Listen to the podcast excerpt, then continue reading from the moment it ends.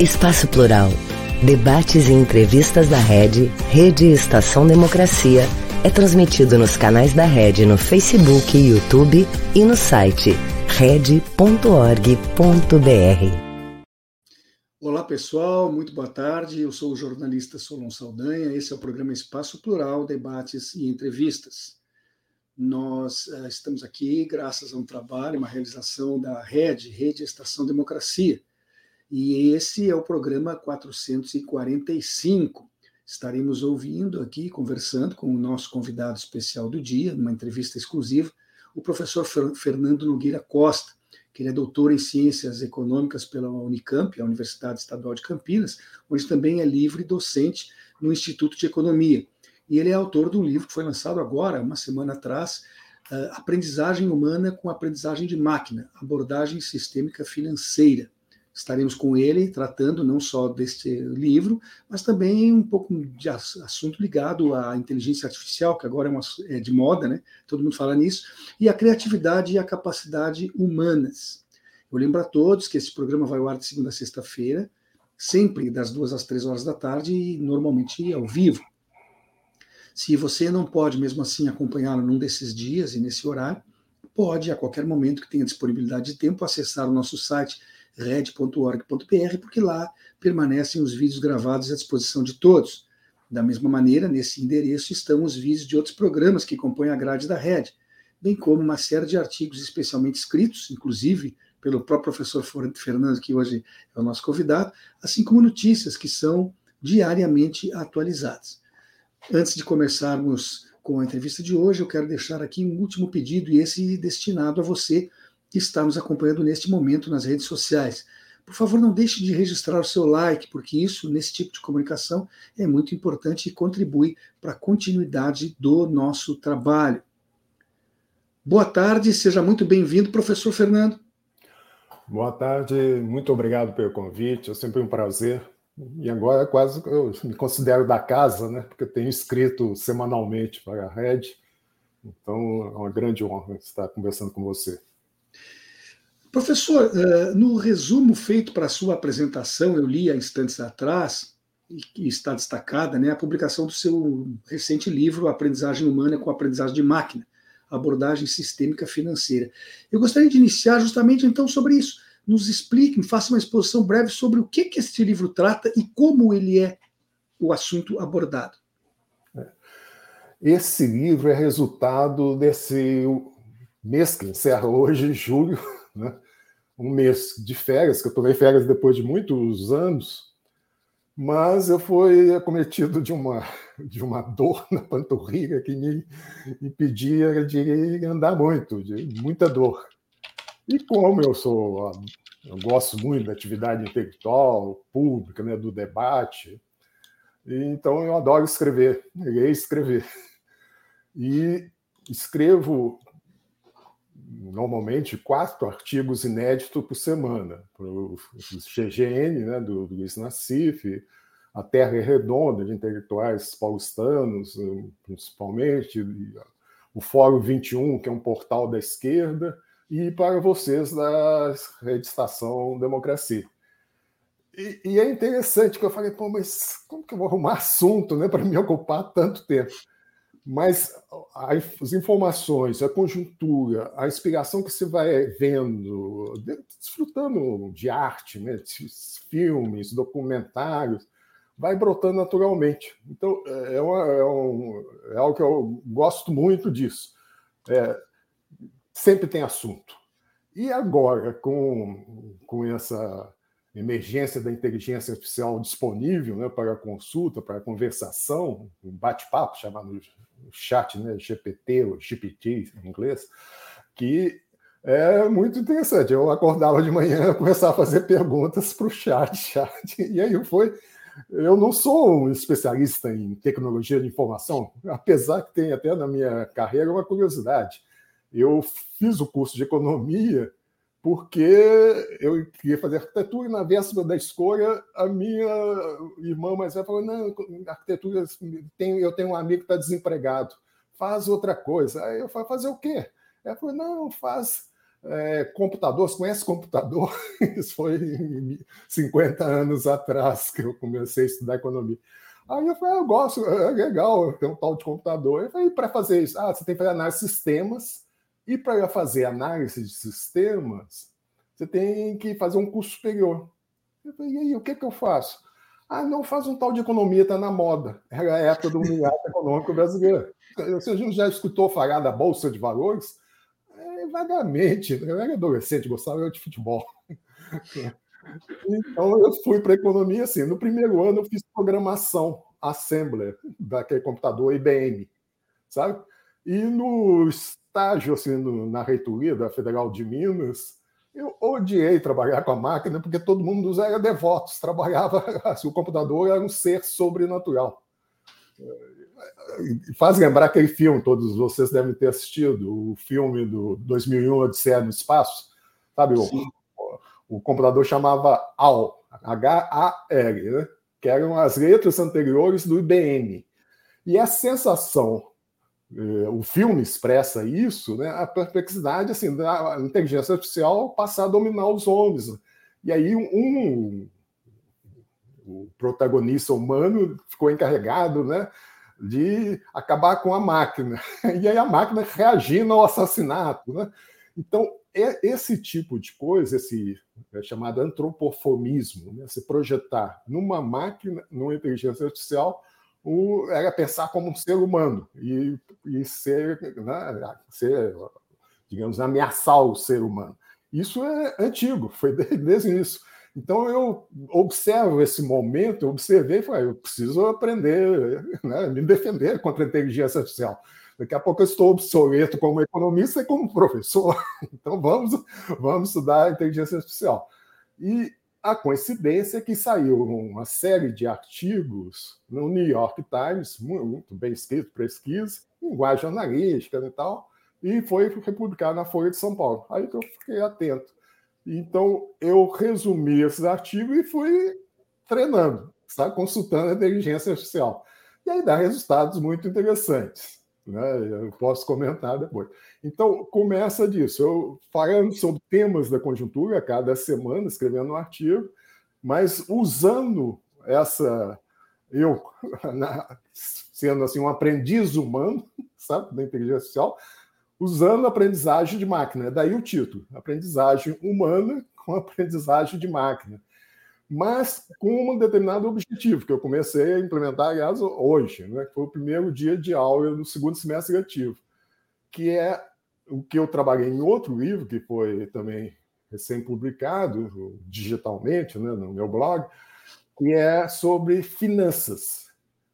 Então, a ciência, para dar uma noção no ouvinte, é o seguinte: a ciência, do, a fronteira do conhecimento hoje, é a ciência da complexidade, é, chamar ciência de complexidade em diferentes áreas.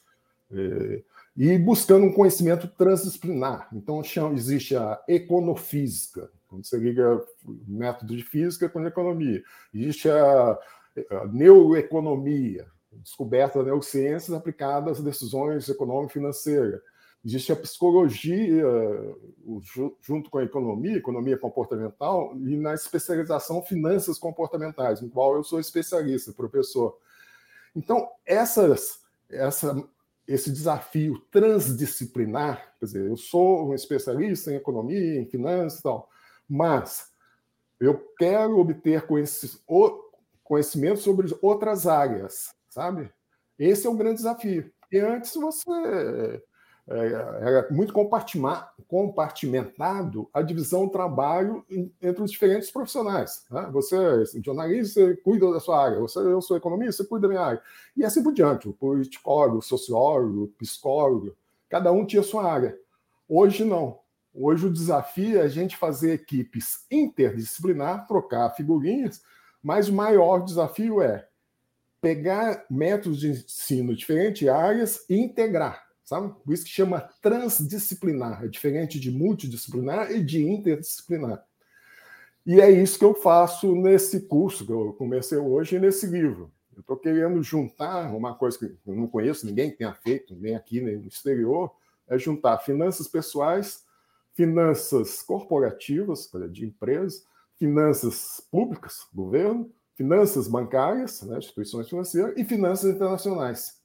Geralmente, todas essas disciplinas eram tratadas à parte. E não via assim, como esse sistema complexo que a gente vive, como ele interliga, quais são as suas interconexões. Então, o objetivo maior assim do livro, que foi meu filho quando eu estou, digamos, meta, era tomar conhecimento do que estava desenrolando ao longo do mês, mas com o uso da inteligência artificial. E pretendo, comecei hoje, já combinei com os alunos, usar a inteligência artificial em sala de aula. É, essa é uma geral assim, do que me motivou a escrita do livro. Tá? Sim. A, a título de informação, o, o filme 2001, Odisseia no, no Espaço, acho que é de Stan Kubrick, citado é, pelo professor, Kubrick uh, lá o, a criatura, que é o ser humano, termina criando o Deus, entre aspas, máquina, que é o computador, né? E depois precisa ele, criatura, eliminar esse Deus para garantir a sua própria sobrevivência. Agora, eu queria fazer um parênteses aqui, professor. O senhor entrou em férias e em 30 dias escreveu um livro, além de produzir é. quatro artigos semanais para quatro sites diferentes. Isso são férias, professor? O que, o que o senhor fala? É, é, todo mundo fala, todo, minha, minha família, todo mundo me critica em função disso. Oh, você tem que pagar. Eu falo. Sabe uma coisa que falo com convicção mesmo.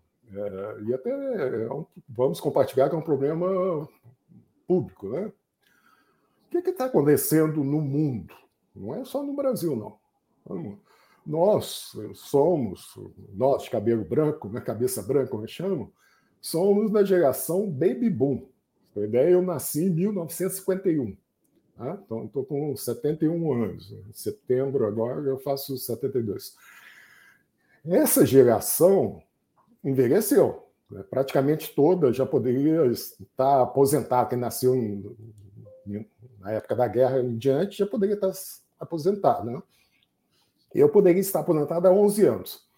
Mas esse meu, digamos, prazer pelo debate público, o posicionamento, sabe, enfrentamento às questões chaves para o país, né, para os, os, valores que eu defendo, isso sempre me estimulou. Tá? E eu percebi, lendo também com, ao longo do tempo, e vendo na prática, por exemplo, a minha mãe tem 96 anos. Entretanto, uns dois, dois, três últimos anos, o Alzheimer pegou, né? a pessoa fica demente. A minha sogra tem 94 e ela está com Alzheimer há 20 anos, mais de 20, acho que foi em meados da primeira década, já, tá, já tá, passou, passaram acho de 20 anos. E, e esse é um problema universal. Não sei se você tomou conhecimento, eu li um livro, lançado no ano passado, em inglês, e ele fala o seguinte: em pessoas acima de 65 anos, em cada três, um tem um, uma morbidade, um tipo de doença. Por exemplo, a que eu descobri semana passada, foi motivo dessa dor que me dificultava caminhar, é artrose. Artrose que afeta, tem, eu vou ter que fazer reforço muscular. Né? Bom, normal, Cada três, um, um tem é, problema. Agora, acima de 85 anos, em cada três, dois têm demência. Sabe? No Japão já é um problema assim, porque a, a, no Japão é a maior esperança de vida do mundo, há 92 anos. O Brasil, hoje dá, falta recalcular consensos e tal, mas está assim, esperança de vida em 86 anos, se, se estima. Então, quando você chega nessa idade, é, você tem que é, se prevenir. É um problema que você tem que prevenir desde hoje. E uma das maiores prevenções de ser testado e aprovado, Fábio, é a utilização da mente. A mente não, não, não cansa. Se ela, tá, ela não precisa, dar, digamos, de férias.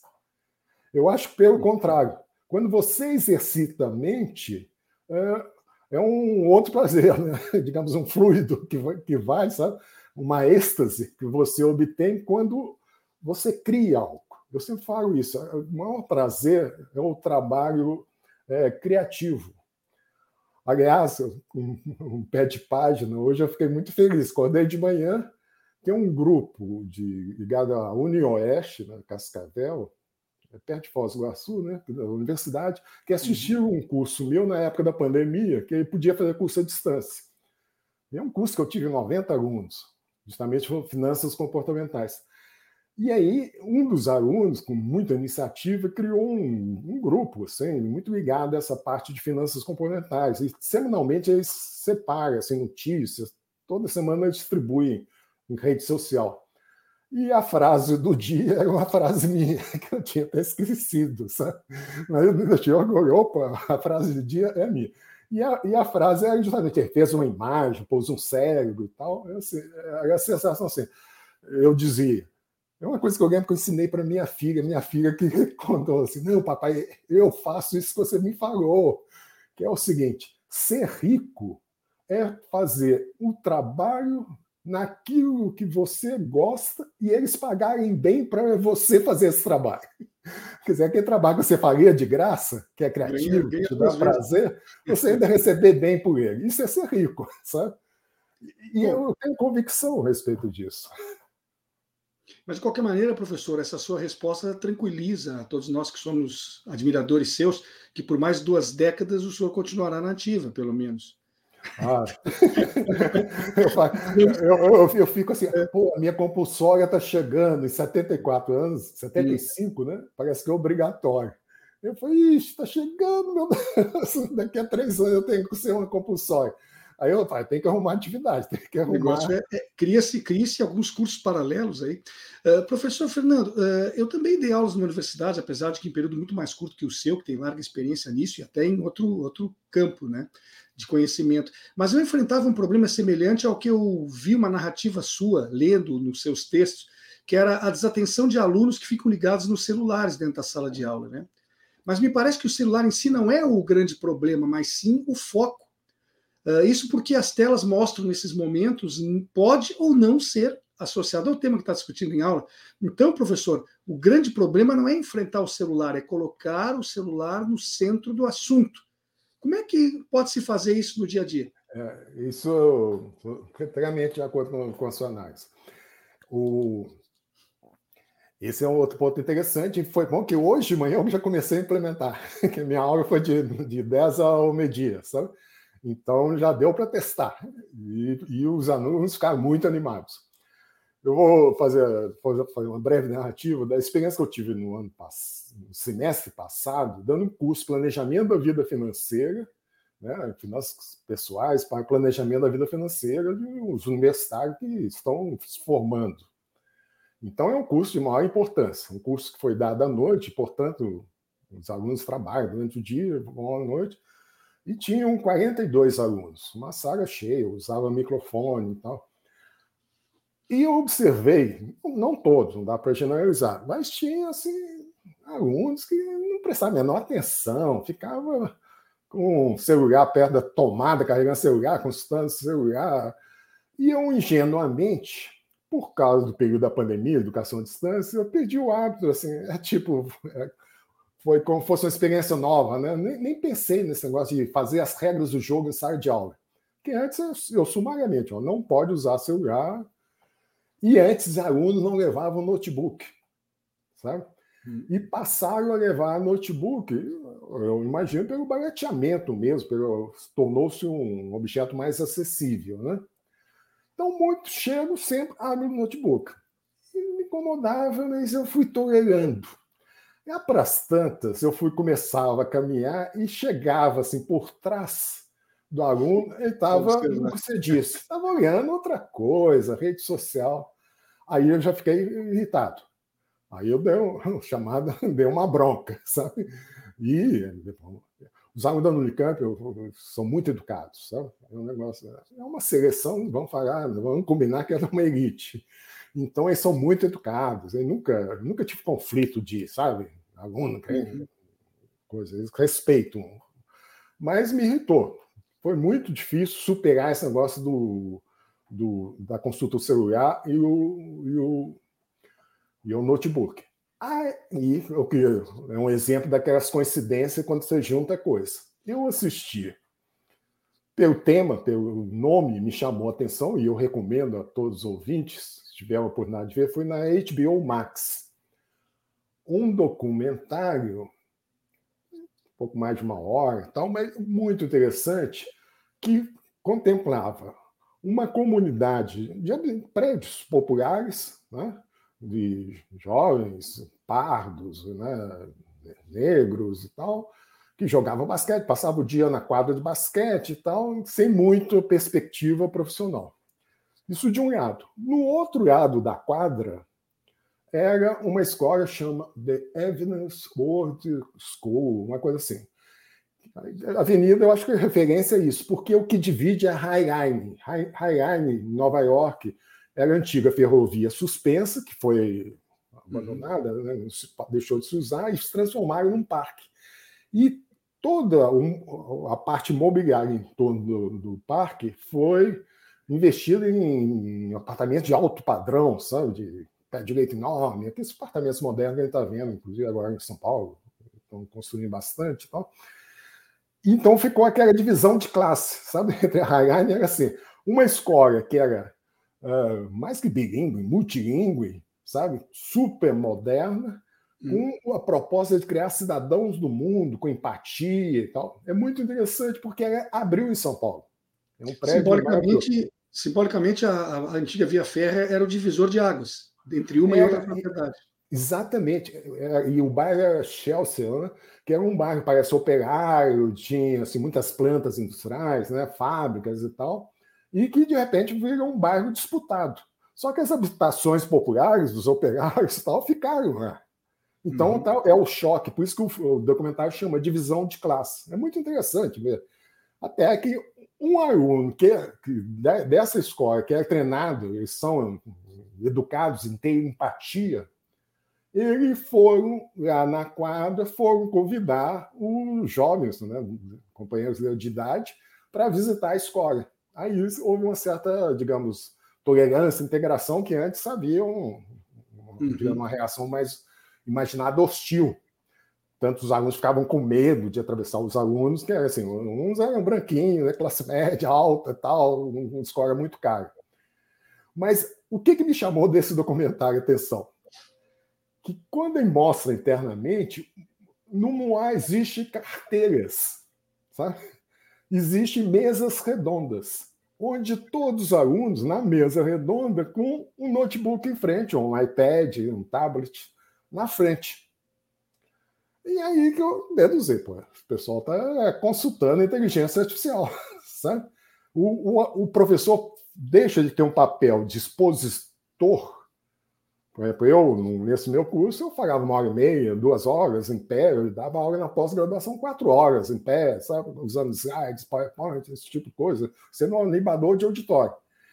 Mas agora, não, o professor passa a ser um guia, um orientador sabe? E o objetivo passa a ser orientar os alunos a respeito não só da leitura, né, das, do básico da teoria, de maneira bem sintética, e propor questões para os alunos. Quanto a isso, é, eu, eu tenho esse treinamento, sabe, de sempre pagar, porque eu dava muitas palestras quando eu estava na, na Caixa Econômica Federal, dava palestra no Brasil todo. Então, essa coisa assim de olhar nos olhos do auditório, ver, fazer perguntas, essa coisa de animador de auditório, eu tinha experiência.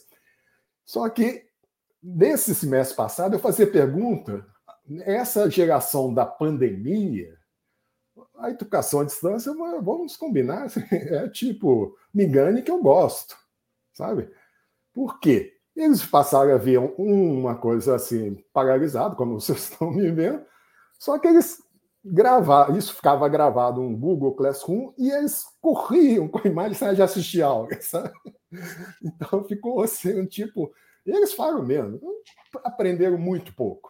Então eu fazia pergunta e só sabia, fazer, sacudir a cabeça assim, horizontalmente. Eu falei, o meu desafio é fazer vocês fazerem responder sim, sacudir verticalmente a cabeça. E aí nesse semestre comecei a inteligência artificial. Falei, eu vou fazer isso. E foi, comecei hoje na, na aula assim, combinar. Agora, assim, todo mundo traga o seu notebook, se tiver, o tablet, né? Hoje, em geral, pelo menos no Unicamp, eu acho quase todos, na turma todo mundo tinha dois, sabe, notebook e tal. Se não, celular. Celular é mais difícil, né? mas celular todo mundo tem. E vamos treinar desse jeito. Então, eu imagino assim, um terço da aula eu faço a exposição básica, rapidamente, lançando as questões. Um outro terço eu pesquiso. A minha ideia é pegar as respostas que eles compartilharem, já postam no Google Classroom, que já compartilha por escrito, e aí a gente examina no terço final da aula cada resposta e fazendo a chamada mistura. E esse uhum. é o ponto que eu gostaria de chamar a atenção para o ouvinte. Que é o fechamento. Exatamente. Não, e, e é, dizer assim, em que, que a inteligência humana não é substituída pela inteligência artificial? Em uma palavra, quer dizer, tem várias coisas, mas em uma palavra, eu diria assim, criatividade. Uhum. Não é originalidade. Eu, eu sempre. É uma coisa que eu aprendi há muitos anos. Originalidade não existe. Você fala assim, tipo, ao, ao Marx. Ao Marx falou a partir de muita leitura, Hegel, né, materialismo dialético e tal, muita leitura. Não existe o, o conhecimento zero, no ponto da partida. Conhecimento não tem uma linha de, de partida, sabe? É uma coisa transitória. Então, sempre você está lendo muitas coisas, e o que a inteligência humana faz é chamar misturar. A uhum. mistura que cria o novo. Eu, hoje eu contei na aula um exemplo interessante que eu quero compartilhar. Tem outro exemplo que veio de, de ver um documentário Netflix, onde discutiram justamente assim, o que é a criatividade. Sabe? Vários expoentes e tal. E aí pegaram um cara assim, top, da tecnologia de informação da Microsoft e descobri que ele era chefe de cozinha. Aí foi entrevistar, mas como? Você é o Bambambam Bam, Bam na TI e tal, fez programa, isso, aquilo. Como você, chefe de cozinha, muito bem sucedido? Simples. A minha origem é, não sei se é física ou química. Aí eu peguei os conhecimentos que eu tinha e apliquei na cozinha. Então, é, eu, é um excelente exemplo dessa coisa transdisciplinar. Você aprende em diferentes áreas de conhecimento e fala, isso não é possível nessa outra área de conhecimento a, a aplicar? Né? Então, esse é o, o que vivemos atualmente, sabe? Um, uma busca no novo método didático, e eu acho que o ponto que você falou, eu concordo, né? Em vez de pegar os devices, né, o computador, o celular, esse tipo como adversário. Você pegar como aliados, como apoio e saber no que ele não substitui. Vou dar um outro exemplo também ligado com o que eu falei antes. Você pergunta, pergunta você, é, meu, que eu citei, minha mãe né, ou minha sogra, ambas com demência, né, 94, 96 anos terá um robô para cuidar, para substituir quatro cuidadores, cada uma? Terá um robô? O consenso que não. Por quê? A empatia humana não é substituída por inteligência artificial. A capacidade empática de olhar nos olhos, no sentimento, na expressão, né, nos cuidados, ah, você tem, as pessoas com demência praticamente têm que carregar, fazer tudo, todas as necessidades fisiológicas básicas, alimentação, tudo, é comida na boca, isso, banho, tudo. São cuidadores 24 horas por dia. E uma coisa cara. A classe média alta já sabe que é extremamente caro sustentar quatro cuidadores assim. Então, não tem robô que substitua a empatia. Sabe? Então, tem algumas profissões que não vão ser substituídas, outras vão. Mas, se você me permite, eu estou esticando um pouco, mas vou dar mais um exemplo, ligado à profissão de economista. Né? Ela fica na faixa, assim, feito juízes, tem alguma, nossa, eu tenho um estudo, um livro que saiu, que fala assim, quais profissões que vão desaparecer. E ela fica assim, no risco médio de desaparecer. O que vai desaparecer são as rotinas, tudo que é rotineiro, alienado e tal, aí a máquina consegue fazer e acaba fazendo melhor. Até dirigir automóveis, caminhões, né? É, se espera no futuro ser substituído pela inteligência artificial. Já está vários treinamentos em, em, função disso, né? Até um, tem um citando outro documentário do Obama no Netflix sobre trabalho, é muito interessante. Um caso que ele analisa, um dos casos, é justamente a indústria de, de, de caminhões autônomos. É Para quem interessa pelo assunto, eu aconselho. Vai atrás, Obama Trabalho, no Netflix vocês vão achar. Tá? Então, e o caso de economista, qual que é a justificativa dele não ser é, substituído inteiramente pela máquina, pela inteligência artificial? É justamente porque ele auxilia nas negociações estratégicas. E aí, para uma negociação, antes de mais nada, é o quê? É um exercício de empatia, de se colocar no lugar do, do outro.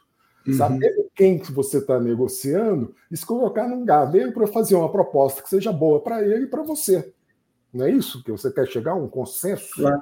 Mas essa, essa fração humana ela é insubstituível. Agora, aquela fração de cálculo, do cálculo do investimento, do cálculo do retorno, né, da estruturação, é, essa é facilmente substituída pela inteligência artificial. É. O, o ponto que, que é inteligência artificial? Né? O que, que eu aprendi até, até agora como usuário, não como, como cientista nessa área. É a busca de padrões. Eles faz um, eles chamam treinamento mesmo. Leitura de. Vamos dar uma imagem. É como ler se tudo que existe na internet, todas as informações, né? e ter a capacidade, pelo método que eles fazem de treinamento, de dedução, né, de raciocínios, de todo conhecimento humano, digamos. Né? Você treina isso para absorver todos os conhecimentos. É fascinante. Quando você fala a resposta, em segundo responde o quê? Um, um, certo lugar comum a respeito do assunto. Não é hum. nada assim, digamos, original, criativo, nunca vi essa resposta. Não, para quem conhece a literatura, é mais ou menos, ele vai. Eu até brinco, ele até meio tucano, sabe? fica em cima do muro, por quê? Porque sempre no final, assim, olha, apesar de tudo, você tem que ver assim, sabe? Ele nunca se posiciona radicalmente de uma maneira extremista. Porque se baseia na média do conhecimento e naquilo que Exatamente. já existe, e não na possibilidade de criar novas alternativas. É, é quase dizer o seguinte: ele se baseia na moda, né? Hum. Né, evidência. Não, não, é no desvio padrão, não está dentro do desvio. Ele está assim, naquilo que tem maior incidência. Ele pega assim, o padrão de resposta por aquelas perguntas que você fez, então você muda uma palavra na pergunta e dá uma resposta diferente. Né? Mas você faz, faz aquela frase, pergunta, aí ele, ele responde o, de acordo com o padrão de toda leitura que ele faz, e o fascinante é que ele faz isso em segundos. Né? Você bora, custa pensar na pergunta e ele, em menos tempo, já responde, né? te dá uma página de, de resposta. Agora, é baseado em padrões ou seja, repetições. E com um problema. Como ele, digamos, é coisa boa e coisa ruim. Na internet tem estudo, né? Tem coisas da ciência, de livros. E faz a média. E a média eu, necessariamente eu, eu não será boa. Todos os livros, tra você traduz. Hoje é ensino um truque, você traduz livros em segundos, né? Você consegue os livros de graça e consegue traduzir de qualquer língua para qualquer língua. É outro trabalho da inteligência artificial. Isso é fascinante. E eu coloco meu trabalho muito isso. Essa, o conhecimento eu acho que tem que ser de graça, tem que compartilhar de graça, né? Para avanço da civilização. Então ele faz isso super bem, esse apoio à inteligência humana, mas não substitui na empatia, né? na criatividade, que é misturar assuntos diferentes. Ele, tem um padrão de um e tem um padrão do outro. Agora, quem tem que misturar é ó, nossas nossa, é a nossa inteligência, não é isso? Professor, nós temos um intervalinho até na nossa conversa que está tão interessante, eu deixei passar o horário certo. Mas é um minutinho, nem isso, e nós já retomamos aqui com a nossa conversa. Está ótimo. Um país sem serviço público, sem concurso público, dependendo de nomeações políticas. Já imaginou? É o que pode acontecer com a aprovação da reforma administrativa a Durga Sindical, em defesa dos professores e da educação pública e de qualidade.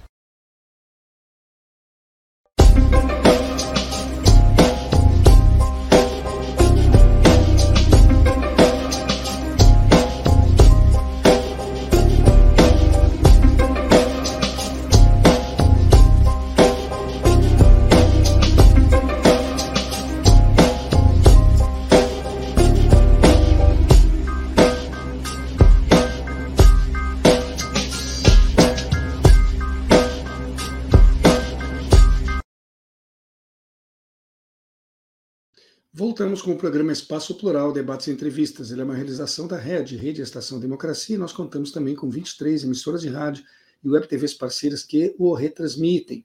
Hoje nós estamos aqui contando com a presença do professor Fernando Nogueira Costa, doutor em Ciência Econômica pela Unicamp, a Universidade Estadual de Campinas, onde ele é livre docente do Instituto de Economia. Professor, mudando um pouquinho de assunto, mas ainda ligado à educação, que afinal de contas é é a, sua grande experiência e tem sido uma contribuição tão importante e invejável. Qual é o nível de confiança que o senhor tem no sistema de ensino à distância? A minha visão é muito parcial, sabe?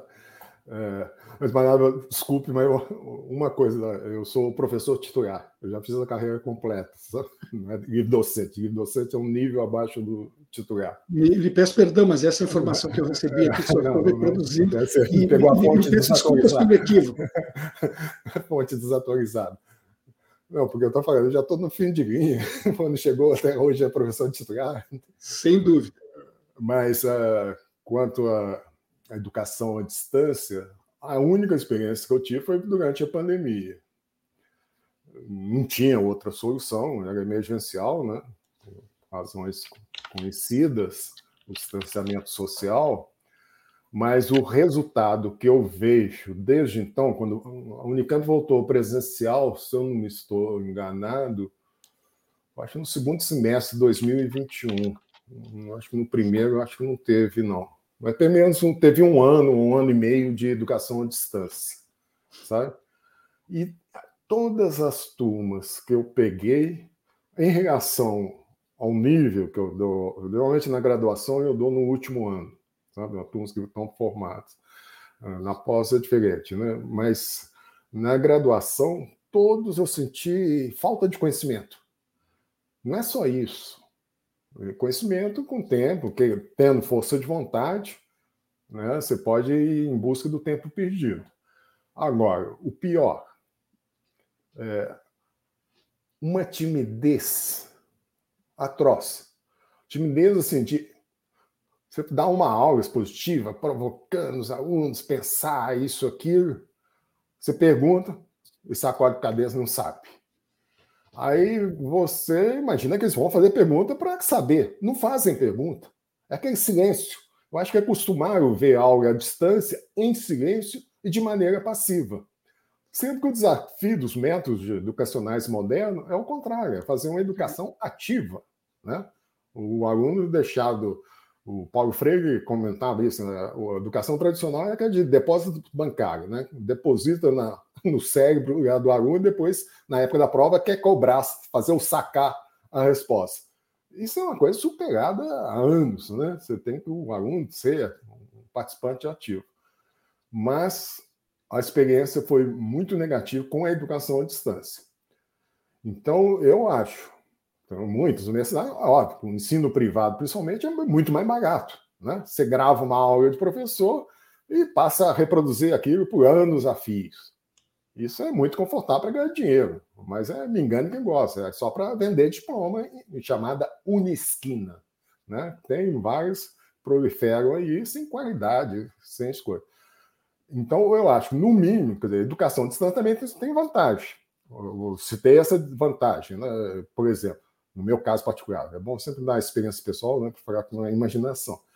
É, esse curso que eu dei de finanças comportamentais, né, planejamento da vida financeira, foram alunos do, do Paraná, assistiram um grupo, reuniram, e falaram, não, nossa professor falou que você ia dar esse curso, ah, te acompanha e tal, e eles conseguiram matrícula aluno especial. E eu jamais, nunca houve, eu acho, na graduação da Unicamp, uma turma com 90 alunos. Então, a educação à distância permitiu assim, uma massa de gente assistir o curso, né?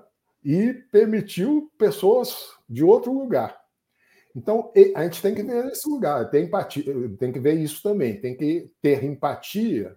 Por exemplo, eu posso dar um curso né, aqui na Unicamp, em Campinas, e a distância pode ser assistido pelo Brasil todo, país de, de, de lusófonos, né, com língua portuguesa, pode entender e aproveitar o curso que é uma coisa muito interessante, que eu acho que ele vai na linha do trabalho que vocês fazem. hoje, assim, se fazer, se depositar conhecimento, né, no caso, no YouTube, ter programas ligados a conhecimento, a difusão, onde os professores têm que ser treinados, um do treinamento que eu aprendi também é o seguinte: tem audiência coisas curtas. Então, isso que a gente está fazendo de uma hora não é bom para a audiência. As pessoas é um querem de conhecimento. Eu gravei curso, gravação profissional em São Paulo, direção e tal, para a associação, a FENAI, que é a Federação Nacional dos Economiários, funcionários da Caixa. Não tem muitos anos, foi antes da pandemia. E eles que falaram, não, professor, quanto menos você falar, maior audiência você terá. Então era um curso de 10 aulas, para você ter uma ideia. Cada aula, ele fala assim, tenta 10 minutos é o ideal, sabe? Você vai ter muito mais audiência. Então, a aula que eu realmente dou duas horas, eu tive assim, pô, essência, essência, e aí você tem que falar bem animado e tal, passar aquela mensagem. E parece que demora a audiência, porque eram 10 aulas, eu gravei, eu, eu lembro, cada dia eu gravava três em sequência. Né? Tem que, você falava assim, não, você leva, você assim, leva um conjunto de camisas. Em cada aula eu mudava a camisa, já usava o truque. Aí eu mudei outro dia, né? como fosse outro dia. Simplesmente eu tinha mudado a camisa. E aí gravava outro. E foi assim. Então, o curso todo, foram 10 aulas de 30 minutos cada e 10 camisas. Grande, e as camisas. Então, parece que teve bastante audiência. Eles postaram no site dele, porque era um acesso só dos, dos associados.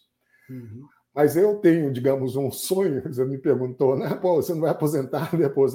Amanhã eu acho que eu vou até conversar com o pessoal da, da Rádio TV da Unicamp que eu tenho vontade, esse curso que eu gravei, que é dessas coisas de finanças pessoais, eu acho que educação financeira para universitário, mas para o povo em geral, sabe? Meu público-alvo é universitário, porque eu sou professor universitário. Mas é algo, você, é um valor fundamental. Eu defendo que a educação financeira devia começar de berço, né, da família, mas é desde a educação básica, primária, né, secundária e e até universitário. Minha fisioterapeuta comenta que convive com o médico e fala: ah, professor, você não sabe, nem ideia, o médico não sabe nada de finanças. É, eu brincava assim que existia existe a estratégia da viúva em finanças, sabe? Você fala aquela que pega as ações jamais do finado e jamais vende, fica, não tem noção de finanças, né? só fica sendo dividendo. E a estratégia do dentista, que também não escuta o, o cliente falar nada, eu não quero fazer capa e imita aquilo. Né? Mas existe isso. Não, as pessoas não são treinadas para conhecer finanças. E eu vejo, é uma coisa que eu gostaria mesmo, assim, fazer esse serviço público, né? de gravação de, de aulas práticas tudo tem que ter teoria. Outra coisa que eu sinto muitos alunos é assim: ó, não existe prática sem teoria, sem conceito. Te dá hum. capacidade analítica, estratégica, se você conhece as teorias. Tá? Mas é, eu consigo fazer assim, um conhecimento teórico, baixar o nível para uma ciência aplicada e depois para decisões práticas, usando dados, evidência e tal. E aí as pessoas aprendem. Coisa, eu aprendo, cada dia que passa eu aprendo. Vou dar um exemplo. Uma coisa que eu nunca tinha tentado, e até pela idade começa a preocupar, é chamado planejamento sucessório. Quer dizer, como se faz a herança, como se deixa a herança, né? E aí, quando eu fui ver, praticamente você tinha um risco, tinha um quinto do que você guardou durante toda a vida, o, o, o ITCMD, né, com imposto de transmissão, causas, mortes e uhum. tal, pegar, tem estado, pega 8%, sabe? No Rio Grande do Sul eu não sei quanto, quanto está.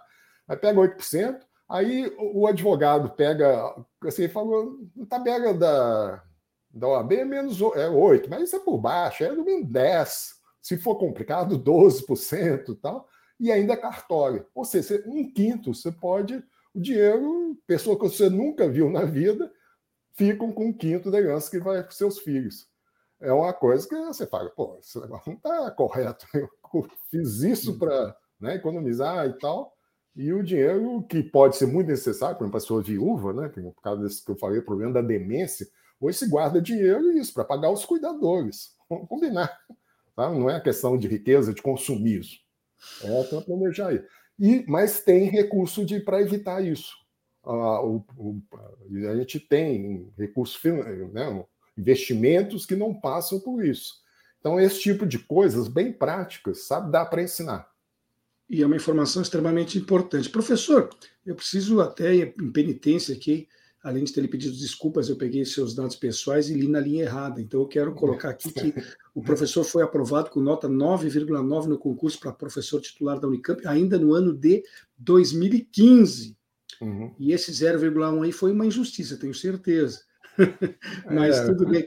Professor, me diga uma coisa: quando você fica falando em aprendizagem de máquina, me vem à mente muito aquela série de filmes que acho que todo mundo conhece, que é O Exterminador do Futuro. Né?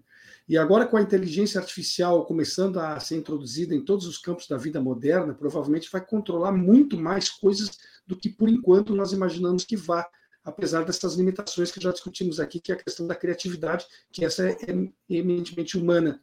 Mas o senhor, sobre os resultados finais disso tudo, tem uma visão sombria ou esperançosa quando pensa na nesse recurso ser é, tornado absolutamente corriqueiro e podendo até controlar muito as nossas vidas?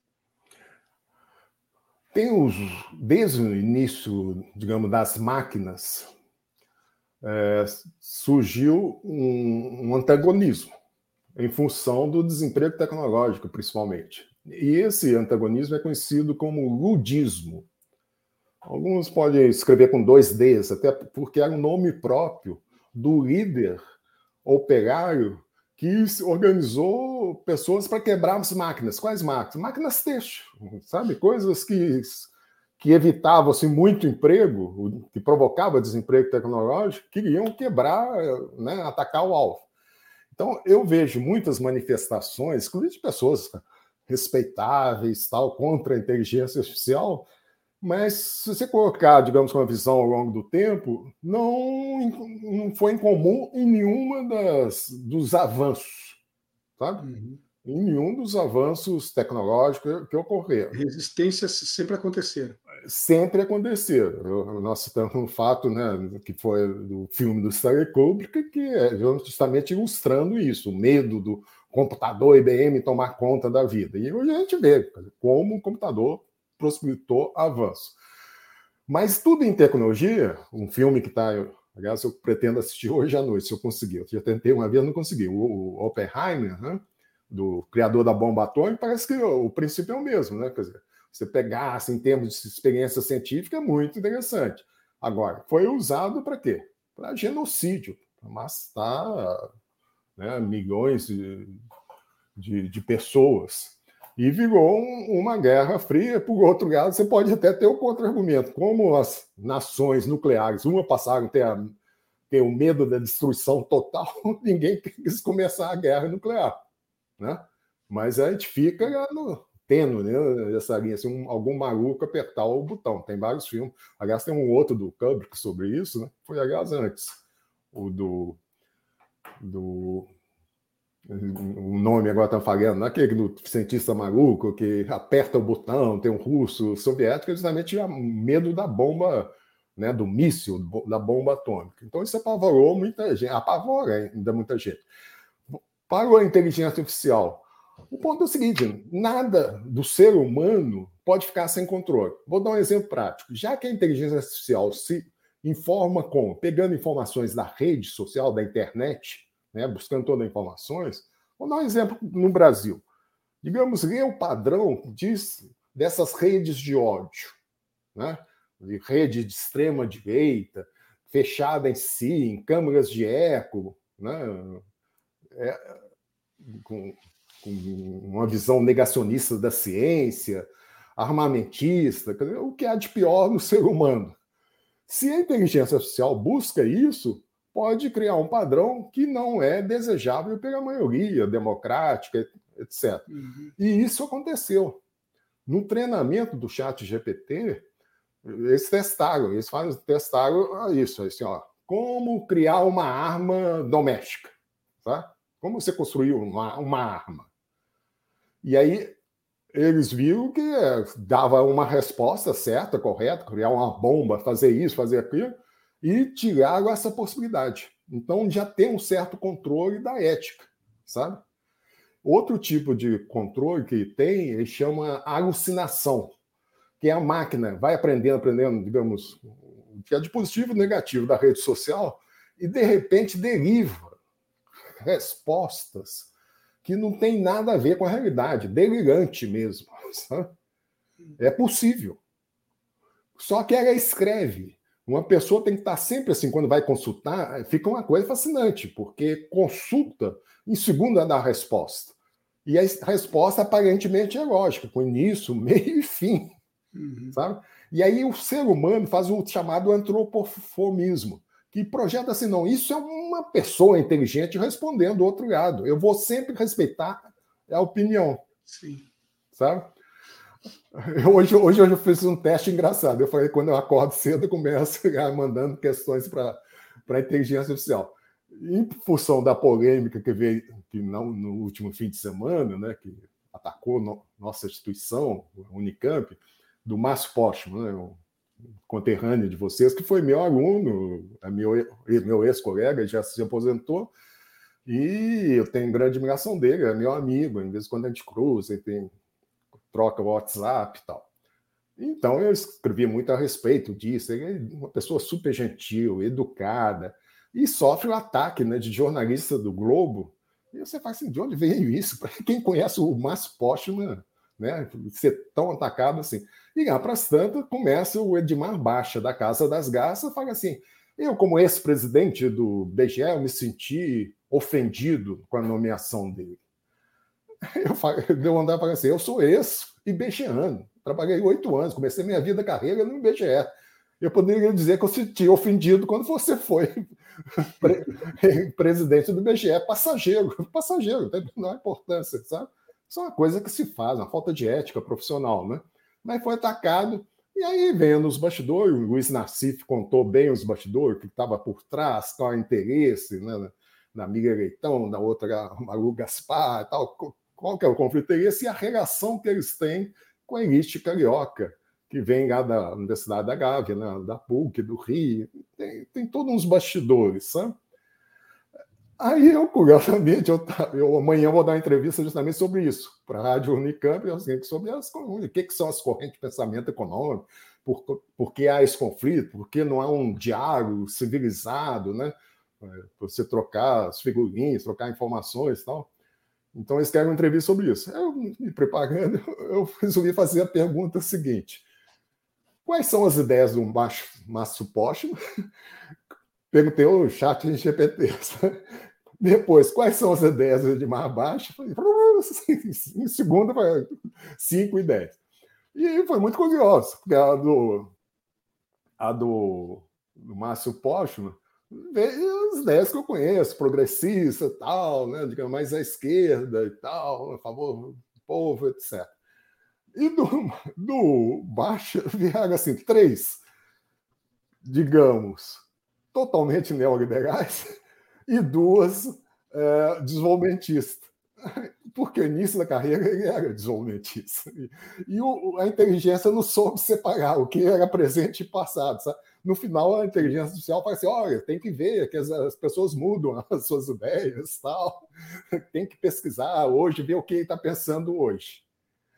E, curiosamente, eu resolvi esticar, porque é um outro que ofendeu. Eu conheci, que é Helena Gandal, que foi a diretora de privatização do BNDES nos anos 90, nos anos neoliberais, ela que dirigiu a privatização de empresas fatais.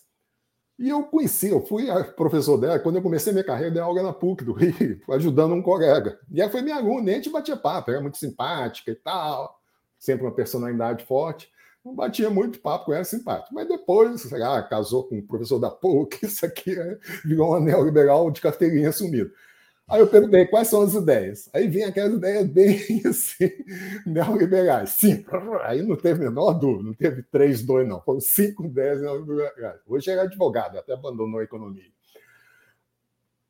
Aí eu falei, pô, eu pega mal, né? Eu perguntando a ideia de todo mundo, eu, na minha humilde posição, vou perguntar se, se ele conhece a minha ideia. Assim, brincadeira. E foi surpreendido que ele respondeu cinco ideias minhas. Não estava longe, onde eu, comentei embaixo, eu assino embaixo. É muito Conseguiu, conseguiu se reconhecer, professor. Conseguiu se reconhecer ali cinco ideias, porque eh, geralmente eles falam generalidade. Então, assim, ah, ele estuda, digamos, sistema financeiro, essa abordagem sistêmica, história econômica, são coisas genéricas, mas dá para ver que é um social desenvolvimentista, preocupado com a sabe? Ficou, fica, ficou muito claro. Rapidamente, eu peguei dois representantes, digamos, da Casa das Garças e dois do Instituto de Economia da Unicamp. Então, isso que vem, sabe? Aí, óbvio que volta, imediatamente você tem um, um ideia para fazer um artigo comparando as duas correntes. Uhum. Então, uma coisa que antes, qual que seria o caminho? Eu cheguei a fazer isso. Eu fui lá, baixei três livros do, do Márcio Postman, baixei os. Não consegui livro do de Baixa, consegui um capítulo de um livro que ele lançou, li o capítulo, é totalmente neoliberal, e, e outros artigos, artigos acadêmicos publicados no exterior. Então fica nítido assim, um é um intelectual público atuante, presente, né, que é o Márcio Pode, e outro já não, não gosto de ofender as pessoas, mas digamos já Sim. não é tão atuante como era no passado. Claro. Tá? Professor, o nosso tempo está quase se esgotando, mas eu não queria terminar sem que o senhor explicasse para a nossa audiência como é que faz para baixar o seu livro, que eu sei que ele só está nas. Na, na são só, é só uma, uma publicação digital, né? Uhum. O livro Aprendizagem Humana com Aprendizagem de Máquina, Abordagem Sistêmica Financeira, lançado semana passada, quer dizer, novíssimo. Como é que o, quem estiver interessado consegue baixar esse livro, professor? Um, tem duas maneiras, ambas muito fáceis. Uma é pegar meu nome, põe no consulta Dr. Google, põe assim, e vai ver logo em cima assim, um blog que chama Cidadania e Cultura. Então os livros estão postados lá. Atualmente está em destaque, porque como eu, eu lancei esse o Finanças, que foi lançado hoje, se eu não me engano, eu postei hoje. E então você vai ter o link lá para baixar de graça e tal. E tem o, uma aba logo em cima, debaixo da minha fotografia do, do blog, chama Obras quase completas, quase entre parênteses, né? Que eu ainda não, não me aposentei. Então, nessas obras quase completas, consegue todos os livros. Eu fui atualizar o, o currículo, assim, para sempre divulgação, eu falo sobre o autor. Eu, eu, mesmo me surpreendi. Sabe quantos livros eu tenho digital? 93. Nossa, efeito pandemia. Eu escrevi um livro, pô, e foi mesmo. Eu, eu contei assim, 48, nos últimos quatro anos, tinha escrito 48 livros, sabe? Outros são já tinha escrito antes. É um por mês. Fora, fora, fora os livros impressos. Né? Exatamente um por mês, 48 meses, Exatamente. 48 livros. É, e agora foi um dos artigos, né? foram 30 dias, 30 artigos. Mas se manteve na média. Nesses 30 é, dias. Mas, mas é isso, as coisas, uma coisa puxa a outra, puxa a outra, quando você gosta de escrever, e eu tento aperfeiçoar a minha escrita. Você pode ver assim, a minha escrita, eu dou um exemplo para meus alunos, não tem nenhum quê. É, é tudo frases curtas, parágrafos curtos, é para leitura digital, para rápido. Claro. Como princípio, para fechar, eu sou um, um digamos, um, um resultado, meu conhecimento é resultado de escola pública. Eu, em Belo Horizonte, eu fiz Colégio Estadual de Minas Gerais. Aliás, é a mesma que a Dilma cursou antes de mim, eu sou mais velho que ela. Depois eu fui professor dela, mas... E, e, é um, era um colégio, assim, top. Mas era de graça, público sabe? Existe até hoje um projeto do Neymar, muito bonito tal. Eu fiz a escola, depois eu fiz a faculdade de Ciências Humanas, Ciências Econômicas da UFMG, também público. Depois fiz a pós-graduação no Unicamp, público. Então, a forma de eu retribuir a, a sociedade que pagou pelos meus estudos é compartilhar meu conhecimento público. E eu tenho esse princípio. Por isso que eu baixo o livro de graça, então não fico com consciência culpada, não. Eu falo assim, eu publico e distribuo conhecimento, né? É, debato, tal, com prazer. E ganho, através de outros meios, como professor, como palestrante, ganho recursos que me sustentam. E eu posso falar que estou muito bem, obrigado, em termos, dá para viver perfeitamente bem dessa forma, sabe? Claro. Então, não ganhar dinheiro com os livros diretamente. Você ganha prestígio, prestígio pode trazer dinheiro. É um capital também, né? Um prestígio é um capital importantíssimo. Professor, muito obrigado pela sua presença hoje aqui no, no programa Espaço Plural. Ele está chegando ao final. Eu repito aqui que chegou uh, quem chegou depois, né, que não acompanhou desde o início, o professor Fernando Nogueira Costa é doutor em ciência econômica pela Unicamp, a Universidade Estadual de Campinas, onde ele leciona no Instituto de Economia.